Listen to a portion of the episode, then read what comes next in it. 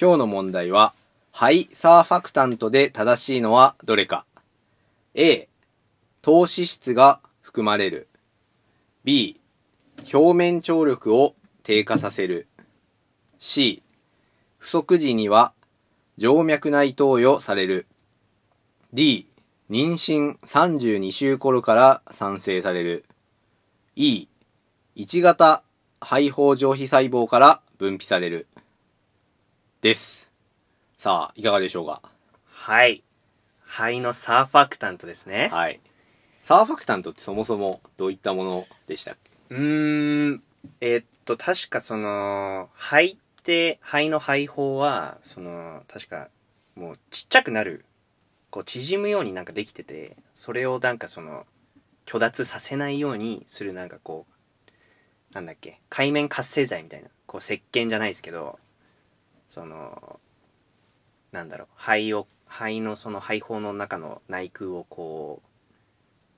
う、の海面活性剤、ちょっとあれなんだけど。そうですね。まあ、全然肺そうだよを、ね肺胞を、そうですね、その、で、ちょっとこれ、まあ、もうまんま覚えちゃったんだけど、はい表面張力を確かその低下させて、はい。その、それで肺胞の虚脱、その、潰れないことを、確か、あの、予防するんで、まあ、これ、えっと、表面張力の B、そうですね B、 B の表面選択肢が表面張張力力のの低低下。下。これだったと思いますであとそのサーファクタントが確か作られるのが2型1型じゃなくて1型と2型肺胞の上皮細胞があるんだけど確かに2型1型が普通にそのなんていうの呼吸のその膜を形成するその細胞の一つで確か2型がサーファクタントを作るで他の選択肢なんだっけ他肢は、えっと、A が、糖脂質が含まれる。糖脂質うーんリンなんかリン脂質系だったような気がしてなんか石鹸とかってその確かそのなんだなんだろうリン脂質みたいな感じだったから多分リン脂質かなっていうちょっと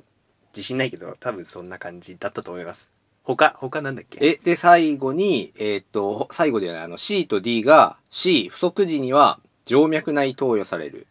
で、D が、妊娠32週頃から産生される。この2つですね、残り。えーっとね不足時には普通に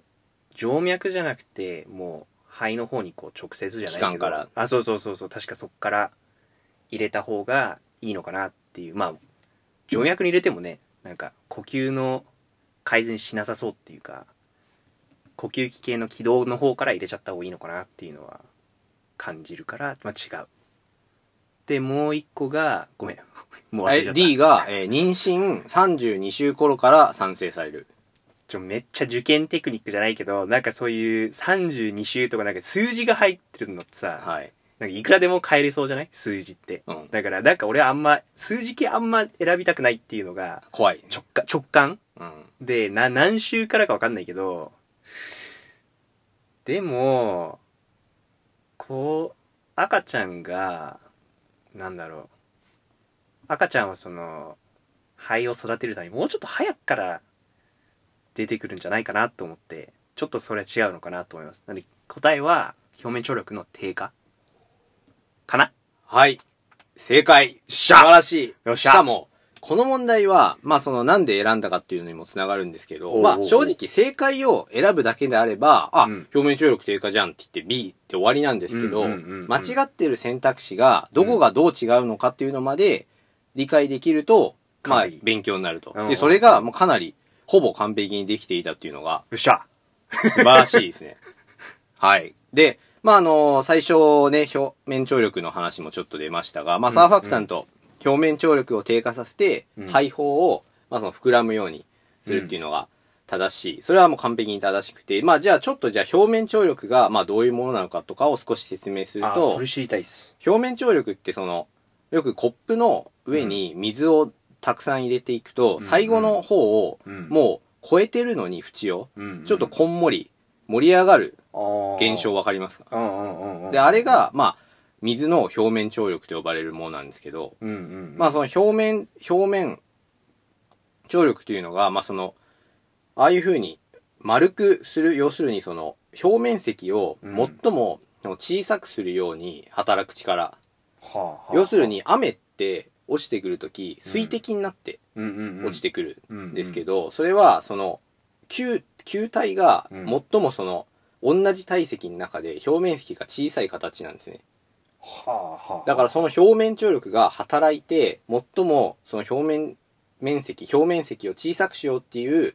風になった結果、球体になって落ちてきてうる。んそれ液体は、うん。もう自然とそうなっちゃうんですかそのえっと、ちょっとそこがね、詳しくちょっと自分もあれできてないんですけどう、んまああの、液体は、だから水なのかなちょっと何らかの、そのあ、そうか水かそう。うん。水分はそういう表面張力があるってことかそうですね。でその海面活性剤的なサーファクタントがそれをこうそうで化す、そうさでせるっす。てことそうーんなるほどえあの虫がさう。うん。あのなんか一個の虫がさあの水の上をこう這うようにこう動くあ、それも、そうです。アメンボが、その水面の上を浮いて、ででなんきるかっていこうのうもスキーみたいな感じスキーじゃなくてアイススケートじゃないけそうでどすなんかそういう感じ水の上でを表面張力があるから水の上をこう泳ぎ回るじゃないけどそうです。グライドするじゃないけどそうだよねなんかねなんかそこにさなんかそのめっちゃ倫理的じゃないけど倫理的でよくないけどなんかその石鹸そう。をなんか落とすとあの虫なんか溺れて死んじゃうでしょそのそう、その表面張力が海面活性剤って言って、その海面を、なんていうのかな、その、ちょっとここは、うーん、ちょっと自分もうまく説明ができないんですけど、まああ海面が不安定になるうんうんようなものを入れることで、まあその表面張力が失われて、うん浮いていられなくなっちゃって、まあ沈んでしまうっていうののが起きるんですね。なるほど。なるほどね。難しいな。そう。で、まあそういったものですと。で、まあそれぞれの選択肢について一個一個見ていきますと、まあ投資質が含まれるっていうのはおっしゃった通り、投資質ではなく臨死質がうーん含まれています。あ、リンシステ合ってたんだ。はい。オッケーオッケ素ー。晴らい。しいです。で、C の不足時には静脈内投与されるというところですが、まあこれはえーおっしゃった通り、えー気管内に人工サーファクタントを投与します。期間内に人口。はいああ、そうなんだ。ええなるほど。はい。で、次、えー D、妊娠32週頃から産生されるですが、まあ、これは20週頃から。これも20週、はおいー。なので、もっと早くからうんうん。産生されて、まあ、赤ちゃんの肺をどんどん準備していくとうん。うん。いうようになっています。ちなみに、あの、これもよく出る話なんですけど、34週頃っていうのがあるんですね、サーファクタント絡みで。で、まあ、これは何かっていうと、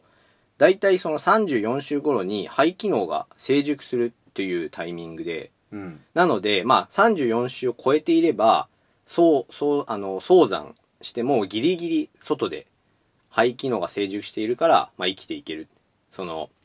呼どうい吸うこの。ともう一回もう一回。え、34週週で、で肺機能が成熟しているので、完全にもう赤ちゃんの肺は成熟してる。そうです、そうです。だから呼吸ができる。ああ、だから仮にちょっと早産で早く生まれてきちゃっても、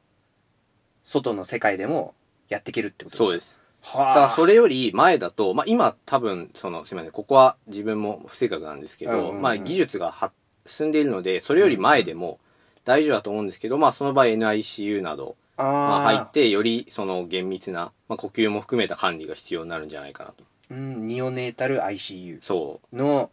あれで、その、肺がまだ未成熟の場合は、34週の前で生まれちゃった場合は、そこでケアしないといけないけど、う。うん、まあ、34週でも、まあ、NICU 入るのかもしれないですけど、まあ、うんうん肺の機能が成熟するのが34週っていうああ、段階。なるほどね。へえ、なるほど。それは知らんかった。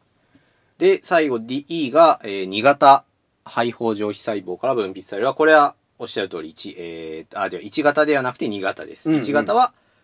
そのガス交換をしています。まあ、これは、1型がメイン機能をうんやし、うんあの、担っていて、2型が、そのサポートの、というサーファクトンというふうに覚えていけばいいのかなというふうに